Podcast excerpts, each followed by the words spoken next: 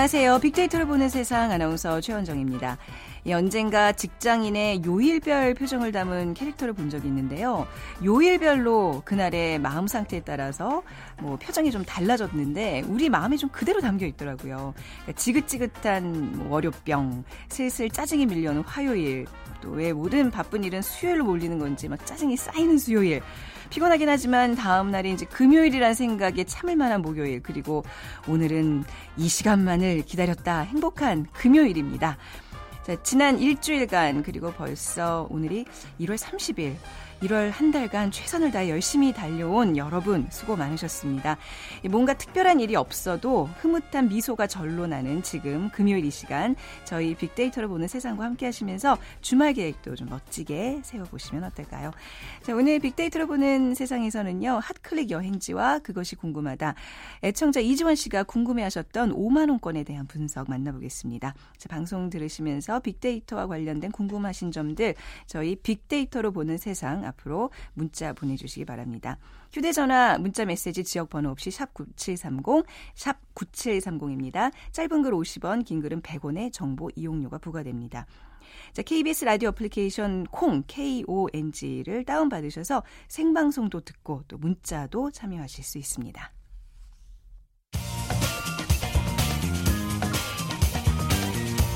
클릭 이슈 설왕설래 네, 화제 이슈들을 빅데이터로 분석해 보는 시간입니다. 위키프레스 정영진 편집장과 함께하죠. 안녕하세요. 네, 안녕하세요. 네. 정영진입니다. 자, 인터넷 키워드들 어떤 게 지금 주목받고 있나요? 네, 어제부터 포털 3사 상위권을 점령하고 있는 키워드들을 좀 살펴보면 네. 아, 이명박 전 대통령의 회고록, 네. MB 회고록 이런 키워드가 있고요. 또 크림빵 뺑소니 자수. 네. 아, 이거 뭐 어제 있었던 일이죠. 네, 맞습니다. 네. 또 김용판 무죄. 네. 또 고민정 아나운서도 키워드에 올라왔는데 네, 어제 방송에 나온 그 여판가요? 네, 뭐, 뭐 결혼 이야기라는 프로그램에서 남편이 그 조기영 시인이죠. 어, 결혼했던 이 스토리가 또 방영이 되면서 꽤 많은 또 관심들을 받으셨던 것 같고요. 네. 또 박태환 도핑 어, 역시 지금 한 사흘째 계속 어, 키워드 상위에 올라오고 있습니다.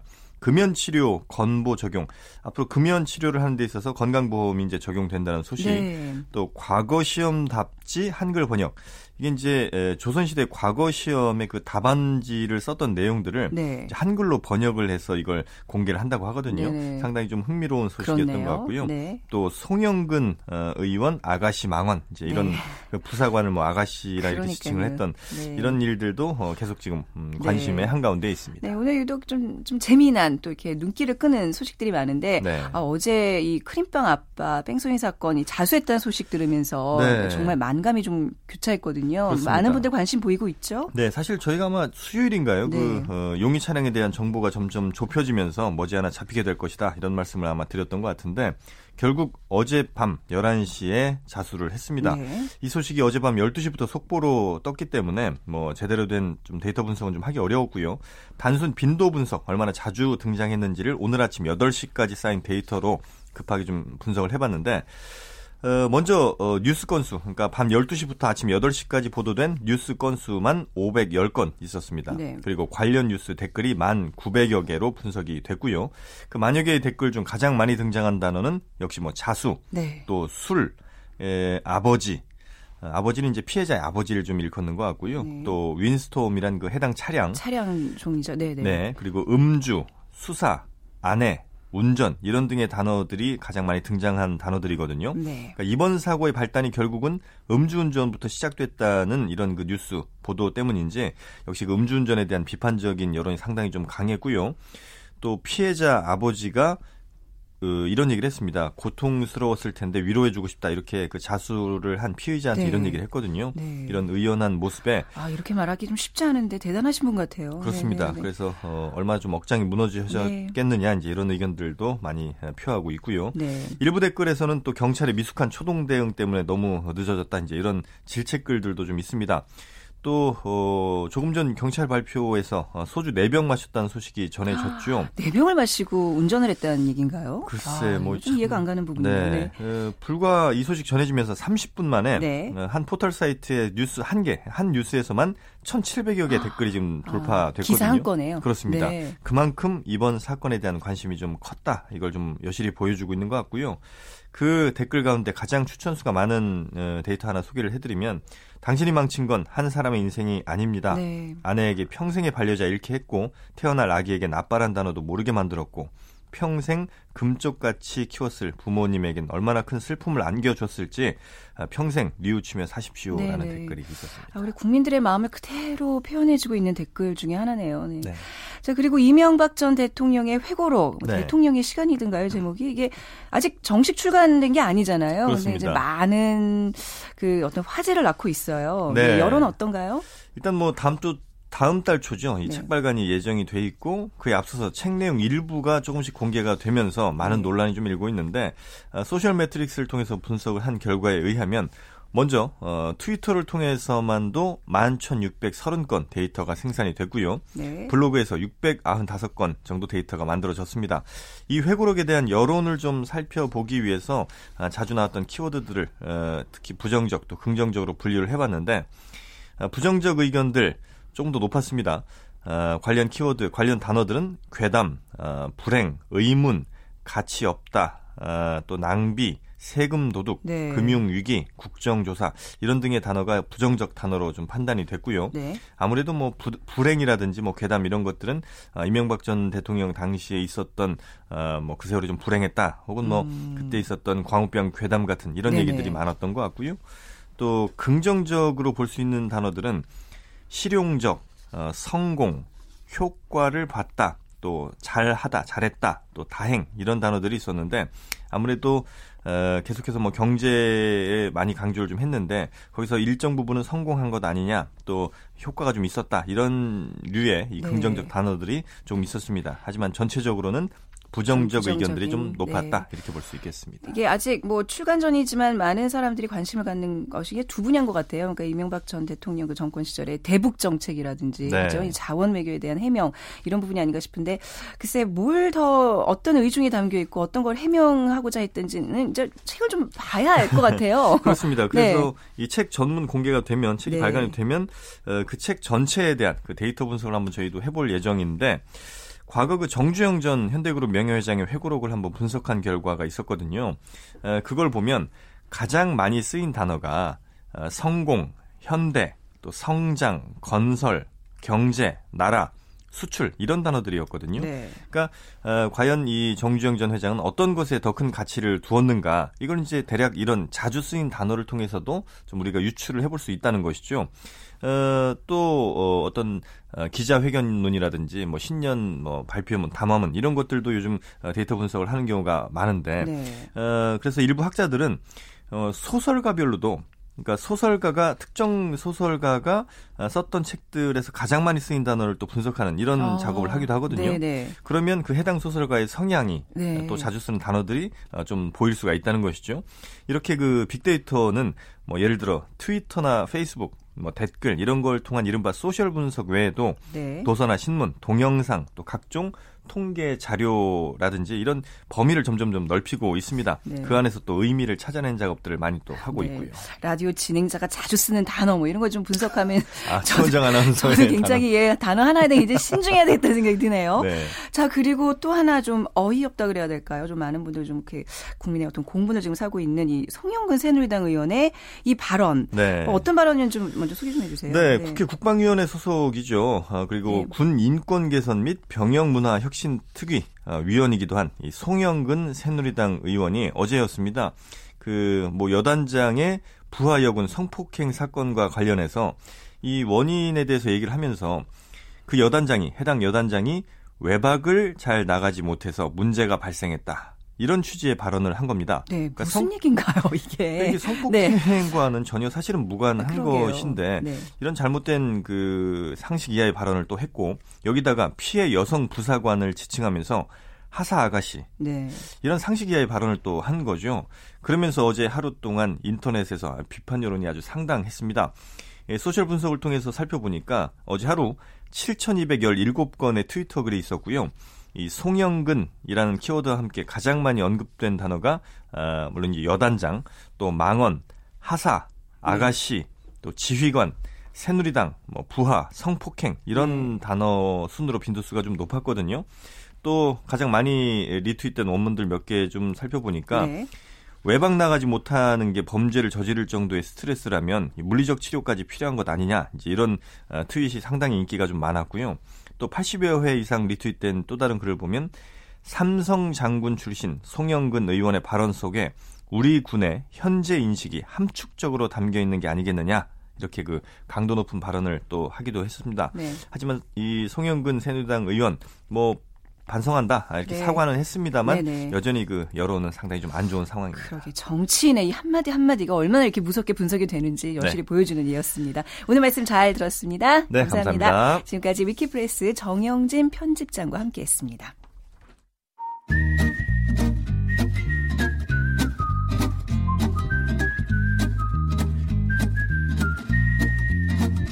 감성 추천 이곳으로 떠나볼까?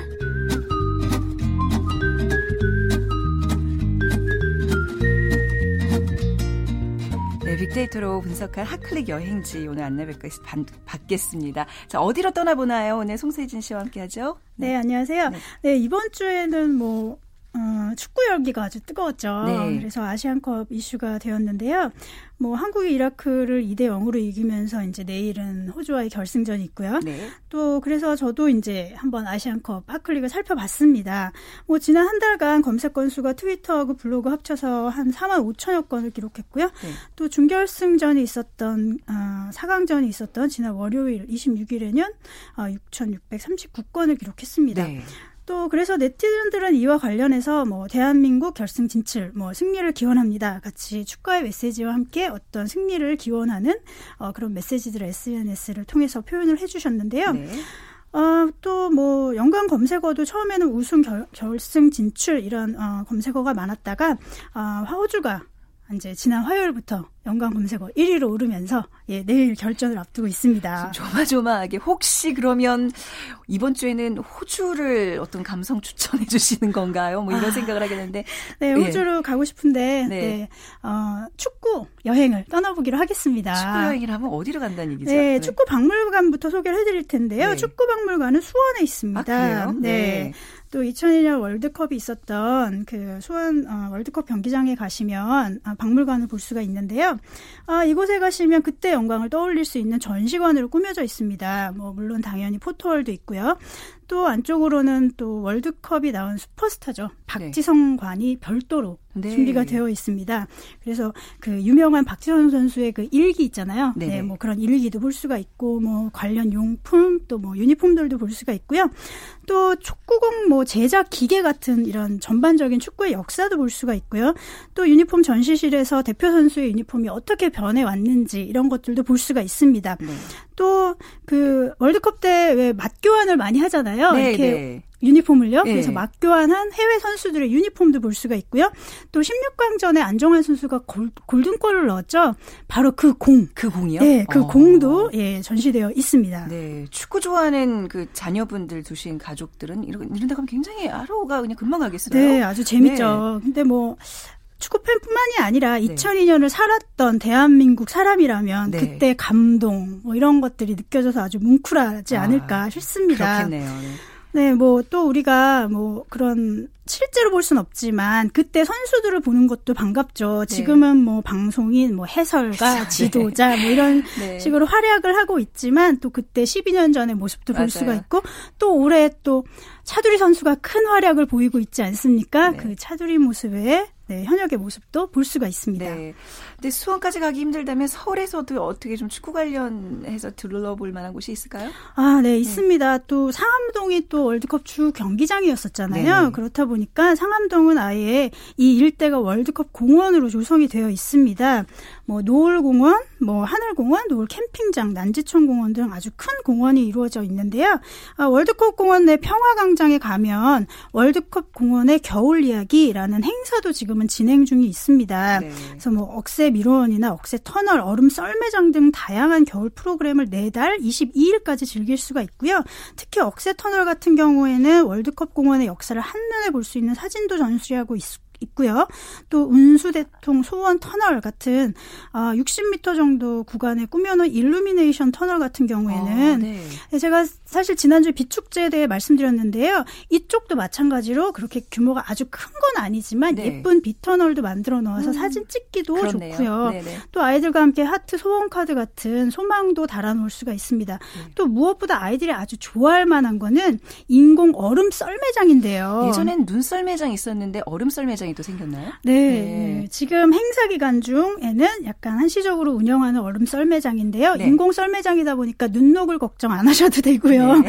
어린이들이 무료로 입장할 수가 있다 보니까 뭐 더 인기가 많죠. 네. 그리고 기간 동안 얼음 썰매, 제기, 굴렁쇠 같은 전통놀이 체험도 할 수가 있고 뭐 군고구마 굽기 뭐 이런 네. 아주 그 재미있는 직접 만들어 볼 수 있는 체험도 할 수가 있습니다. 네. 이게 왜 해외 유명 축구장 같은 경우에는 이제 관광객들에게 막 개방을 하잖아요. 네. 근데 혹시 상암 월드컵 경기장도 일반인들이 들어가서 이 잔디를 좀 이렇게 보고 밟을 수 있나요?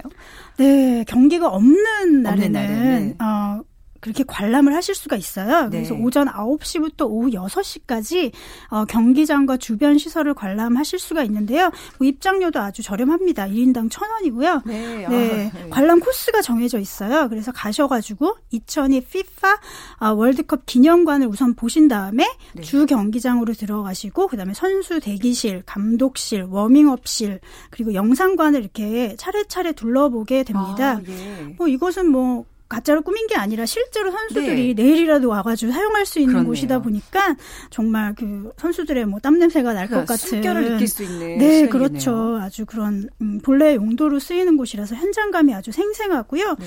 또 어, 관람 코스 중에 2002 피파 열, 월드컵 기념관 같은 경우에는 어, 뭐 축구의 전술과 전략, 뭐 역대 명승부, 축구 네. 명예의 전당, 또 세계 역사, 축구의 역사죠. 뭐 이런 전반적인 정보와 함께 또2002 월드컵에 대한 전시도 볼 수가 있고 네. 또 재미있는 거는 아이들이 뭐 이런 가상 축구나 가상 콜키퍼 체험 같은 체험 오. 어. 코너도 이렇게 보실 수가 있고요. 네. 물론 또 태극 전사와의 기념사진 촬영도 할 수 있는 공간이 마련되어 뭐 있습니다. 뭐 겨울도 만끽하면서 축구의 어떤 만족도도 높아지는 굉장히 하루 꼭 하루 종일 시간을 내서 갈 만한 곳이네요. 네, 네 그렇죠. 네. 네. 아, 오늘 그 상암동과 관련해서 또 이제 새로운 정보들도 많이 얻었네요. 당장 주말에 한번 가족 데리고 가보겠습니다. 오늘 말씀 감사합니다. 네, 감사합니다. 네, 지금까지 여행 칼럼니스트 송세진 씨와 함께 했습니다.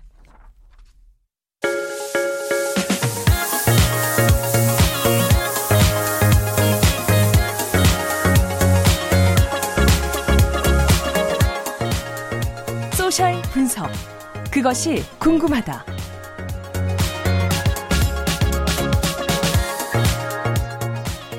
청취자의 궁금증을 빅데이터로 분석해보는 시간입니다. 그것이 궁금하다. social 분석 컨설턴트 김덕진 씨 모셨습니다. 안녕하세요. 네, 안녕하세요. 네.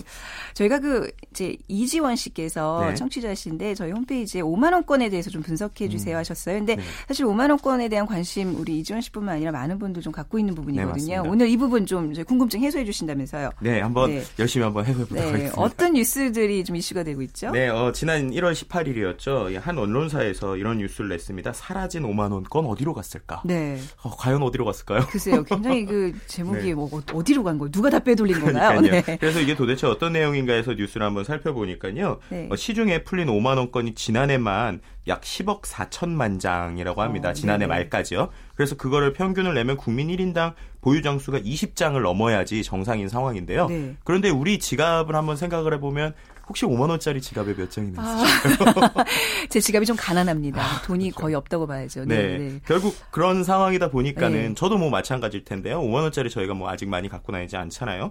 그래서 아 이게 어떻게 된 것인가 사람들이 많이 네. 궁금해하고요. 그래서 환수율을 좀 살펴보니까는 작년에 환수율이 29.7%라고 합니다. 아 그게 이제 높은 건가요? 나, 아, 굉장히 낮은 건가요? 어, 상당히 낮은 거죠. 네. 왜냐하면 5만 원짜리가 예를 들어서 100장이 뽑혔다라고 네. 그러면은 은행에 다시 돌아온 게 30장이 안 된다는 얘기죠. 그럼 70장이 시 시장에서 돌아야 되는데 우리의 현실에서는 지갑에서 과연 우리가 얼마나 많이 쓰는가를 네. 생각을 해보면 그만큼 적다는 거죠. 네. 그래서 결국엔 사람들이 어 이게 도대체 어디 갔을까에 음. 대한 이슈들이 최근에 많이 나오고 있는. 있는 상황입니다. 네. 그러니까 이제 뭐 환수율로만 봤을 때 이게 네네. 무슨 이유일까? 왜 5만 원권이 사실은데 우리에게 이렇게 이슈가 된 이유가 있을 거 아니에요? 네, 네. 일단은 5만 원권에 대한 이야기가 SNS상에서 원래는 많지는 않았어요. 네. 이제 과거 이제 5만 원과 이제 5만 원권은 좀 다를 텐데요. 우리가 뭐 5만 원이라고 하면 5만 원을 어디에 썼다 또는 아, 예. 5만 원으로 무슨 선물을 받았다. 그래서 5만 원 자체에 대한 이야기는 뭐 한 3개월 동안 보면은 10만 건 이상이 나옵니다. 한 8만 건에서 네. 10만 건 사이.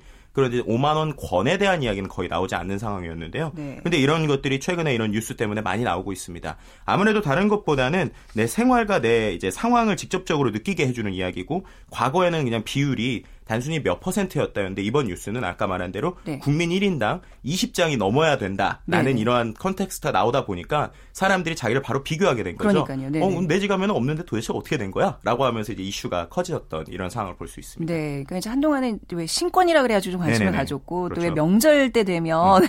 5만 원권 굉장히 또 예, 품귀 현상을 또 빚고 하잖아요. 네네, 그렇죠. 근데 이제 이게 이제 이런 식의 어떤 근본적인 회수율도 음. 낮고 이런 5만 원권의 문제 언제부터 언론에서 이렇게 이슈가 됐어요? 음, 이 이슈에 대해서 좀 살펴봤는데요. 네. 어, 최근에 나온 이슈라고 보기에는 과거에서부터 많은 이야기가 있었는데요. 과연 이런 것들이 어떻게 되는지를 한번 알아보기 위해서 처음에는 돈의 흐름을 한번 찾아볼까 이래서 여러 가지 데이터를 분석을 해봤는데 네. 역시나 돈이라는 것 자체는 기록이 이렇게 남진 않잖아요. 뭐 저희가 뭐 카드를 썼다고 할 때는 카드가 기록이 아, 남지만 네, 네. 현금의 흐름은 기록이 남지 않기 때문에 그건 참 어렵, 어려웠고요. 그럼 그런 것들을 SNS로 풀어볼 수 있을까 해서 이제 social network 분석 업체인 사이람의 이제 소피언 서비스를 활용을 해서 네. 약 한 분기 데이터 전체 3개월 데이터를 한번 살펴봤습니다. 네. 그랬더니 이 과거에서부터 5만 원권의 흐름에 대한 문제를 지적하는 뉴스들이 많았어요. 네. 특히 이제 10월 말에 KBS에서 어, 했었던 뉴스인데 이 최근 현금 뭉치를 외국으로 밀반출하려다가 적발되는 사례가 늘어났다고 합니다. 네. 어, 단순히 뭐 우리나라에서만 쓰는 게 아니라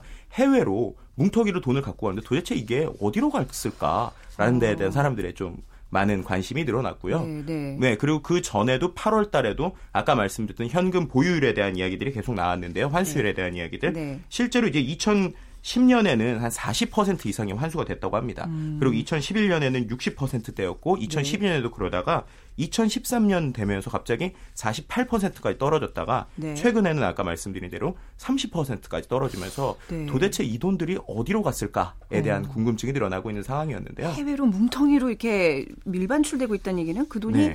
어디로 간다는 얘기예요? 뭐 스위스 은행으로 다 들어가나요? 그러니까요. 비밀 계좌로 흘러가나요? 네, 예, 거기에 대해서 이제 KBS에서 조금 더 심도 있게 네. 취재한 기사가 이제 그 다음 다음 날에 나와서 그것도 이제 많은 사람들이 이슈가 됐는데요. 거기서도 결국 정답은 우리나라는 그 돈을 외국에서 활용할 수 있는 데가 많이 없고 그럼요. 그런 게 네. 도대체 쓸 수 없는데 도대체 이게 어디로 갔을까? 네. 결국 사람들이 이야, 이야 기하고 궁금해하는 것은 이것이 좀 우리가 일종의 쉽게 말하는 뒷돈이 되는 것이 아니냐. 지하 경제로. 네네. 네. 일종의 좀 그런 이야기들이 많이 네. 돌게 되더라고요. 네. 그래서인지 이제 11월 17일 날 이것이 한 번 더 이슈가 됐는데 네. 온라인 뉴스 미디어인 뉴스타파에서 이 지하 경제의 한 현장이라고 할 수 있는 사채 시장을 이제 잠입해서 아, 취재를 했습니다. 네네. 네, 그랬더니 거기서 재밌는 이야기가 있었던 게 어떤 곳에서 한 번에 최대 천억까지 이제 5만 원짜리로 이제 쏴줄 수 있다. 아, 이런 얘기가 좀 많이 흘러갔다는 게 이제 증명이 네네. 되고 있는 거군요. 그렇죠. 네. 그래서 이제 기업의 분식 회계를 위해서 한쪽에서는 돈을 빌려주고 네. 한쪽에서는 또 돈이 너무 많이 남아서 네. 이걸 좀 돌릴 수 있을 때가 없을까 이래가지고 차명 계좌를 터주면 뭐 20% 어. 수익을 주겠다. 이런 뉴스들이 실제로 나오기 시작을 네. 했었던 거죠. 실제로 뭐 이제 뭐 5만 원권이 다 어디 갔을까 했을 때 진짜 네. 예전에 왜 마늘밭에 돈 나오고 뭐 이런 경우 있잖아요. 그렇죠. 다들 어디 꽁꽁 숨겨놨나 이렇게 생각했는데 이제 네. 이렇게 진짜 말씀하신 대로 이런 검은 돈으로 지하 경제로 흘러가는 그런 거를 우리가 확인할 수 있습니다. 네네. 근데 또 최근에 또 재밌는 일 있었잖아요. 네네, 5만 원권을 막 이렇게 뿌린 어떤 분에 대한 음. 이야기도 예, 좀 소개해 주세요. 예, 맞습니다. 그 5만 원권에 대한 이슈 아까 예. 말씀드린 뉴스타파의 것들이 어, 실은 이제 연, 이제 뭐 어떻게 보면 8월에서 10월 사이니까 조금 시간이 됐었잖아요. 네. 그런데도 그때 이슈가 이렇게 화제가 되지는 못했습니다. 크게. 그런데 최근에 이 5만 원권에 대한 화제가 됐, 때 이끌었었던 것이 아무래도 이 뉴스인 것 같은데요. 네. 이 뉴스를 간단하게 설명을 해드리면 12월 29일 날이 정신질환을 가진 20대 남성이 5만 원권 160장을 허공에 뿌렸어요. 네. 그런데 그런 것들이 그날은 한 장도 환수가 되지 못했습니다. 네. 그래서 다음 날에 이제 그 대구에서 일어났었던 일인데 대구에서 그 페이스북에다가 대구 경찰서에서 아 실은 이것이 이렇게 된 것이다라고 이야기를 전했는데요. 그 이야기를 좀 살펴보니까 일단은 이분이 정신질환을 가졌다고 하더라고요. 네. 그런데 그 돈이 그 할아버지께서 어, 평생 동안 모은 돈을 아, 본인 이, 친할아버지였어요. 네네, 그렇죠. 네네. 이제 어떻게 보면은 남겨줄 테니 잘 네네. 써라라고 준 돈이라고 합니다. 네. 그런데 그 정신질환 때문인지 아니면 마음이 아팠는지 그분께서 내가 이 돈을 갖고 있으면 누군가가 나를 죽일 것 같다라는 네. 불안함을 느꼈다고 합니다. 그래서 그 돈을 뿌렸다는 건데요. 네. 그래서 그 사건을 보면서 페이스북에서도 아 이걸 좀 찾아줬으면 좋겠다, 돌려줬으면 네. 좋겠다라고 했고 그게 실제로 뉴스화가 됐습니다. 음. 그래서 연말과 연초에 그 뉴스가 사람들에게 많이 이슈가 되면서 실제로 3일 만에 첫 장이 이제 돌려지게 회수가 됐고요. 네, 네, 회수가 됐고 이제 어제 오늘 아침까지 해서 거의 모든 전액이 회수가 됐다. 진짜로요? 예, 예, 맞습니다. 오. 이제 그런 것들이 나왔습니다. 왜냐하면 그런 것들이 SNS상에서 네. 일종의 캠페인처럼 네. 돌려주자라는 이야기가 아, 나왔고요. 또 네. 어떤 사람은 자기 돈을 주면서 네. 이걸 찾는데 써줘라라고 어. 이렇게 어떤 독지가께서 계속 도와주시는 등 네. 실제 이제 선순환이 됐던 거죠. 네. 그러다 보니까는 그렇게 5만 원짜리에 대해 한쪽에서는 돌려주기 위해서 정말 노력을 음. 하고 있는데 도대체 우리가 지금 20장씩 갖고 있어야 될 이 돈들은 어디로 갔을까에 네. 대한 관심이 어느 때보다도 많이 올라오고 그러네요. 있는 상황이라고 볼 수 있을 것 같습니다. 12월 29일 한 달 전에 일어났던 일이 이제 한 달 후에 또 이렇게 훈훈한 이야기로 이렇게 되돌아오고 있는데 이 뉴스와 관련해서 어, 그 SNS 의견 중에 좀 호응을 받고 있는 내용들 어떤 게 있나요? 음, 네. 네, 일단은 어, 5만 원과 관련해서 네, 5만 원권에 대해서 네. 일단은 그 1인당 보유율에 대한 이야기가 나왔잖아요. 네. 그래서 뭐 비슷한 의견들이 많았습니다. 1인당 보유율이 20장이 넘었다는데 네. 내 주머니엔 도대체 몇 장이 5만 원짜리가 있어야 다들 되느냐. 뭐다 본인의 이제 지갑을 들춰보게 되는 그렇죠. 네. 그리고 또 시장 같은 데서도 네. 얘기를 하시더라고요. 네. 왜 5만 원짜리가 그러면 70%가 만 넘게 쓰였으면 음. 실제 우리가 5만 원짜리를 줬어도 아무렇지 않게 거슬러 주고 이래야 되는데 네. 왜 시장에선 보기 힘들거나 바꿔 달라고 하면 난색을 표현하는 것인가. 네. 그리고 이제 아까 뭐 지하 경제에 대한 이야기들 뭐 지하 경제가 양성화돼야 된다고 하는데 더 음성화되는 것이 아닌가. 네. 그래서 한편에서는 약간의 비판 섞인 목소리로 네. 예전에는 2억을 담으려면 사과 상자가 필요했는데 네. 지금은 손가방 하나면 충분한데 음. 도대체 이러려고 한 것이냐라고 네. 하면서 좀 안타까운 목소리들이 많이 나오고 있습니다. 네. 그러는 와중에 어, 지난 1월 20일이죠. 네. 지난 1월 20일 날 한 사립고 공금 횡령 현장이 들켰다고 합니다. 네. 그래서 그 어떤 교장의 집을 찾아가 보니까 5만 원권 17억 이 이제 자택에서 5만 원짜리로 다 발견이 됐다고 아, 합니다. 네, 네. 결국에는 이런 것들이 어, 어떻게 보면은 우리가 말했었던 지하 경제가 이게 어떻게 되는 것인가에 대해서 안타깝게 이야기하시는 분들이 참 많았던 네. 이제 이런 5만 원권들이 자꾸 지하 경제에 흘러가고 어떻게 회수가 안 될까란 고민을 좀 해야 되는 지금 시점이잖아요. 네, 그 SNS에서 어떤 의견들을 좀 내놓고 있죠? 네, 이 회수율을 어떻게 높여야 되는가에 대해서 어, 떻게 보면은 현실 불가능하지만 소원이라고 좀 볼 수 있는 의견들이 네. 많았습니다. 일단은 고액권 의 유효 기간을 정해야 된다. 라는 의견들이 많았습니다. 어, 그것도 괜찮은 방법이네요. 네, 그래서 네. 이제 유효 기간이 있으면 다시 돌아올 거니까. 그러니까요, 네. 근데 과연 이것이 될까라는 이야기들 그리고 음. 좀 현실적인 방법으로는 미국처럼 이 개인 수표를 아, 잘 네, 써야 그 된다. 쓰듯이 네, 네네, 네. 그런 이야기들이 있었고요. 어떤 분들은 또 화폐 폐지를 해야 된다, 개혁을 해야 된다라는 극단적인 네. 의견을 음. 내셨는데 실제로 한국은행에서도 어 작년 중순까지만 해도 이 돈이 아직까지는 지켜봐야 된다라고 얘기하고 있었지만 작년 말 올 초에는 이제 우리도 대책을 준비하고 있다라는 네. 이야기가 됐다는 것 자체가 이제 인정을 하는 분위기인데요. 네. 그럼에도 확실한 대책이 나오지 못했다는 것 어떻게 보면은 현실적으로 이거를 참 하기 안타까운 부분들이 있다. 라는 것을 좀 볼 수 있을 것 같습니다. 네. 자, 오늘 굉장히 그 5만 원권에 대해서 굉장히 오늘 그 정말 이렇게 심각하게 생각을 못 했었는데 네네. 이렇게 어떤 식으로 이렇게 흘러가고 이런 거를 이제 우리가 음. SNS, 네네. 빅데이터를 분석했다는 게 굉장히 의미 있는 것 같아요. 네네. 네. 그러니까 이제 여러분께서 이렇게 또 궁금하신 점 있잖아요. 그러면 이렇게 저 김덕진 씨 통해서 분석해 주세요 하면 이렇게 몇 주간에 걸쳐서 지금 사실 네. 굉장히 오랫동안 준비하신 거예요. 한 1, 2주 이상 굉장히 뭐 밤새 마셨다는 얘기 들었어요. 예, 왜냐하면 이제 데이터가 현금 흐름은 참 어렵더라고요. SNS 네. 보기가. 네. 네. 자, 여러분의 궁금증 이렇게 친절하게 풀어드리겠습니다. 오늘 말씀 잘 들었습니다. 네, 네 지금까지 소셜 분석 컨설턴트 김덕진 씨와 함께했습니다. 저희가 오늘 시작하면서 요일마다 그 표정이 달라지는 뭐, 무슨 요일병 뭐 이런 말씀드렸는데 문자 뒷번호 3410 쓰시는 분께서 회사에서 멀어진 넓은 집으로 이사했더니 매일이 월요병입니다. 오늘도 지각했네요 하셨어요. 네, 한 주간 진짜 고생 많으셨고요. 다음 주 월요일에는 좀 그런 병 없도록 주말에 에너지 충전 잘 하시기 바랍니다.